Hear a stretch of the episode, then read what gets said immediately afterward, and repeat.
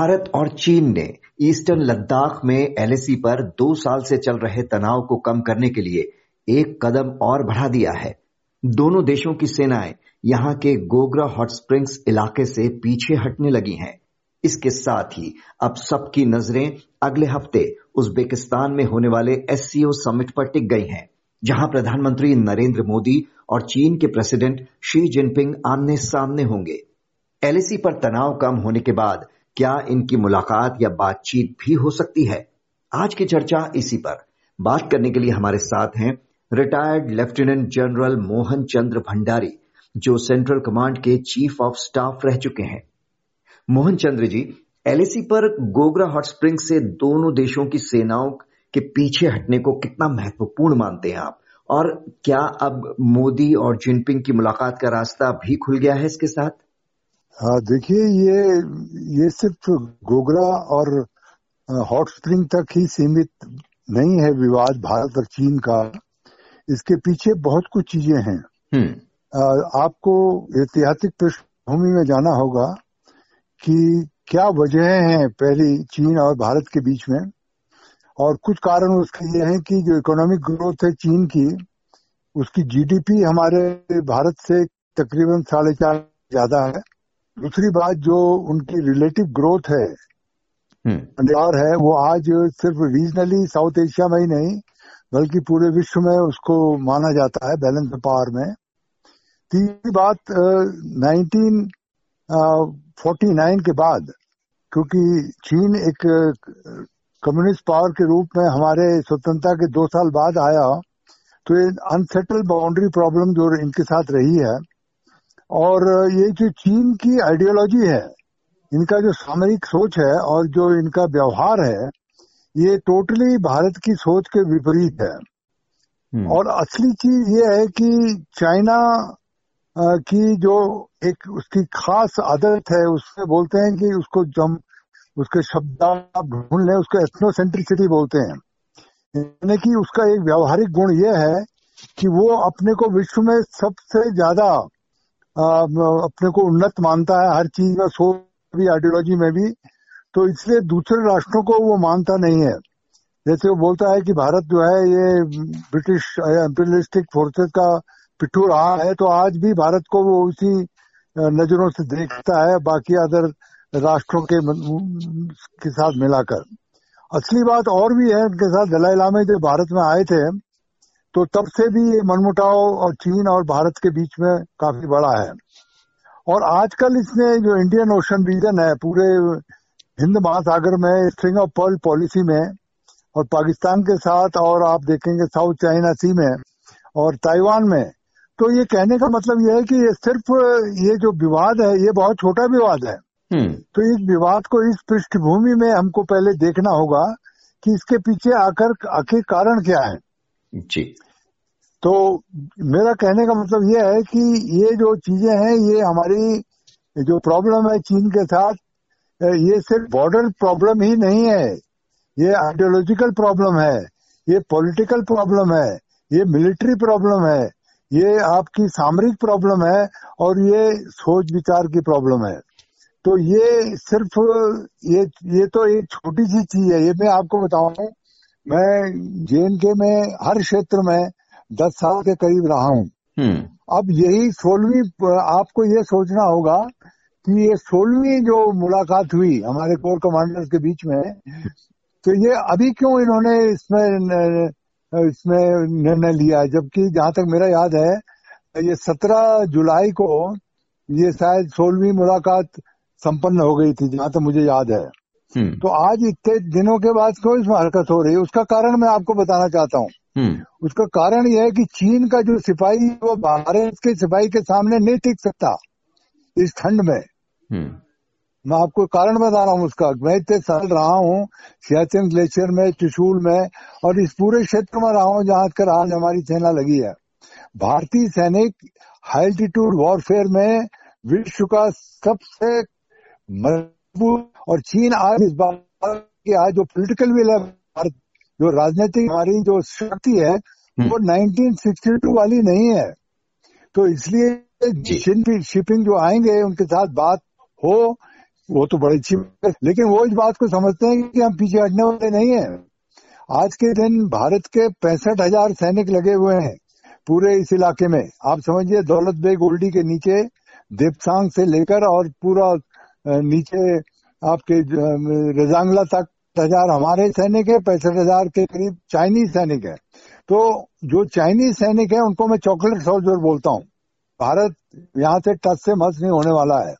तो इसीलिए ये कार्रवाई आज हुई है। इसका बेसिक कारण यही है। जी तो ये, ये बात अगर हो जाए जी जिनपिंग के साथ ये उसका स्वागत है। क्योंकि अंततः ये जो प्रॉब्लम है ये सिर्फ़ यहीं पर नहीं है।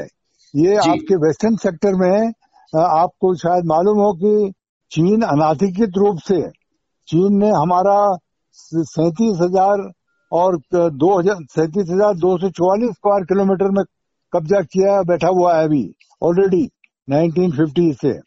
फिर जहाँ से मैं बोल रहा हूँ आपसे उत्तराखंड से इस इलाके में और हिमाचल में तकरीबन 550 स्क्वायर किलोमीटर को क्लेम करता है और 99,000 स्क्वायर किलोमीटर जो कि आज अरुणाचल प्रदेश से कहता है पूरा मेरा है.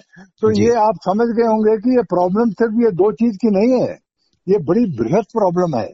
जी यही हाँ, मैं अगला सवाल मेरा यही था कि अब गतिरोध के आखिरी पॉइंट से तो सैनिक पीछे हटने शुरू हो गए लेकिन डेमचौक और डेपसांग एरिया में अब भी विवाद कायम है। हालाँकि वो वर्षों से चल रहा है। इसे सुलझाने में कहा अड़चने आ रही हैं? क्या ये विवाद भी एक दिन सुलझना मुमकिन है?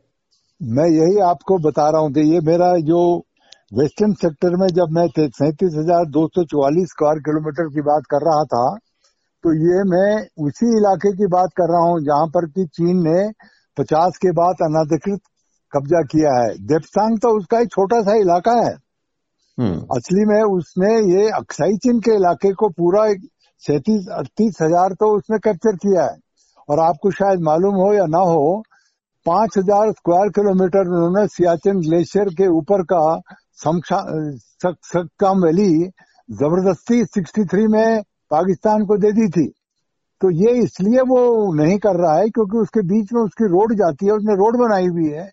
और उस रोड के साथ वो उसका कारोबार और जो उसका, जो अगर वो कल चाहता है पाकिस्तान के साथ मिलके तो हमारे जम्मू कश्मीर में वो काफ़ी परेशानी कर सकता है। तो असली प्रॉब्लम ये गोगरा की या पीपी फिफ्टीन की या पीपी सेवनटीन की नहीं है। प्रॉब्लम है देवसांग की और अक्साई चीन की।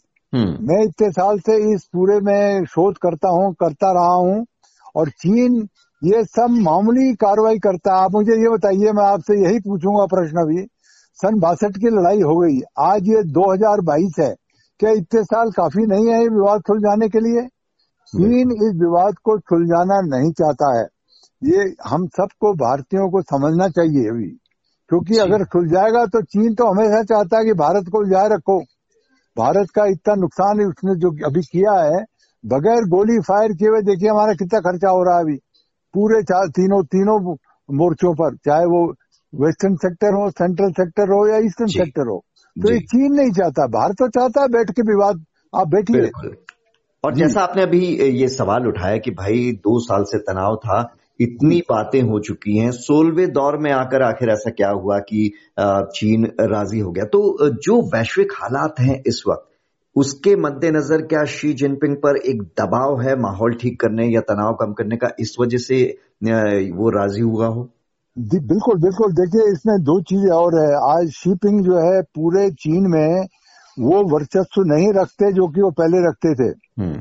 आप देखिए उनकी अपनी जो स्थिरता है वो अभी प्रश्न उसमें प्रश्न चिन्ह लगा हुआ है। तो ओपनली वो नहीं बोल सकते थे, इसलिए सोलहवीं जब बातें हुई, उसी समय ये बातें आ जानी चाहिए थी। लेकिन वो भी फेस सेविंग करना चाहते हैं। चीन वाले भी फेस सेविंग करके वहाँ से विड्रॉ करना चाहते हैं।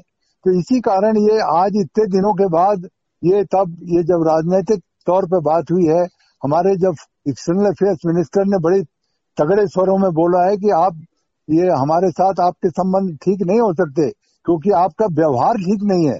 वही तो मैं आपको बता रहा हूँ। ये प्रॉब्लम हम्म। एथनोसेंट्रिसिटी की है। चाइनीज़ जो है इनके ऊपर विश्वास नहीं किया जा सकता। जब तक चाइनीज़ अपने ऊपर विश्वास करने की स्थिति को भारत के साथ नहीं कर सकते तब तक ये विवाद सॉल्व नहीं होगा। ये मेरा अपना मानना है इतने सालों से मैं इसमें काम कर चुका हूँ शोध कर चुका हूँ। ये चाइना और इंडिया की जो प्रॉब्लम है ये ठीक था। 1957, 58, 59 में पिछली सरकार जब थी उन्होंने उसमें चीन के राष्ट्रपति आए थे भारत में। दो तीन दफे वो चाहते थे कि बैठ के बातें करें वो नहीं हुई। बात वो चली अब इतिहास हो गया। लेकिन आज के दिन भारत की सेना वो नहीं है जो सिक्सटी टू की सेना है। चीन इस बात को समझता है। इसीलिए मैं ये बता रहा हूँ कि अगले कुछ सालों तक यथास्थिति रहेगी। और हम नहीं चाहते कोई भी राष्ट्र लड़ाई नहीं चाहता है। लेकिन आज चीन ने वहाँ पर क्या कर दिया है कि जैसे पाकिस्तान के साथ हमारी लाइन ऑफ़ कंट्रोल है कुछ इस तरह की स्थिति उसने वहाँ पे वहाँ पैदा कर दी है अभी ताकि हम लोगों का खर्चा और हम लोगों के सिपाही वहाँ लगे रहें। बिल्कुल। फ़िलहाल तो दो वर्षों से चल रहे विवाद वाली जगहों से ही सैनिक पीछे हटे। यानी अब भी एकदम आमने सामने नहीं है, लेकिन अब भी एलएसी पर दोनों तरफ़ भारी संख्या में सैनिक तैनात हैं, जो एक बड़ी चुनौती है। बहुत बहुत शुक्रिया आपका मोहन चंद्र भंडारी जी।